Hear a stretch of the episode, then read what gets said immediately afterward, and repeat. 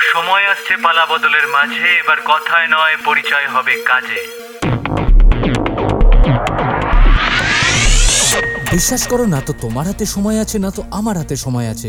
কিন্তু এই বিশাল পৃথিবীতে প্রতি মুহূর্তে না জানি কত রকম অত্যাশ্চর্য ঘটনা নিয়ে পড়াশোনা করছি, সেরকমই কিছু তোমাদেরকে জানাতে চাই এই ওয়ান মিনিট শোতে আইল্যাশ মাইটস। নাম শুনেছো কখনো? এরা হলো একটা টাইনি ক্রিয়েচার্স একটা ক্ষুদ্রতম পরজীবী বলতে পারো। জেনারেলি আমাদের ওল্ড স্কিন অথবা সিবাম যেটা কিনা হিউম্যান হেয়ার ফলিকলস থেকে তৈরি হওয়া ন্যাচারাল অয়েল সে সমস্ত জায়গাগুলোতে এরা বাস করে। এরা জেনারেলি হার্মলেস কিন্তু মাঝে মাঝে অ্যালার্জিক রিয়াকশন তৈরি করতে পারে কিছু কিছু মানুষের শরীরে। এদের সাইজ খুবই ছোট।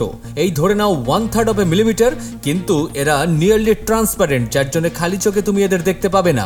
কিন্তু যদি আমরা আইল্যাশ হেয়ার বা আইব্রো হেয়ারকে মাইক্রোস্কোপের তলায় রাখি, তাহলে কিন্তু আমরা এদের ঠিকই দেখতে পাবো। এরা জেনারেলি থাকে ঠিক সেই জায়গাটা যেখানে এই আইল্যাশ হেয়ার স্কিনকে টাচ করে থাকে। তোমার সাবস্ক্রাইব আর শেয়ার করাটা কিন্তু ভীষণভাবে এক্সপেক্টেড একদম ভুলে যেও না। Thank you.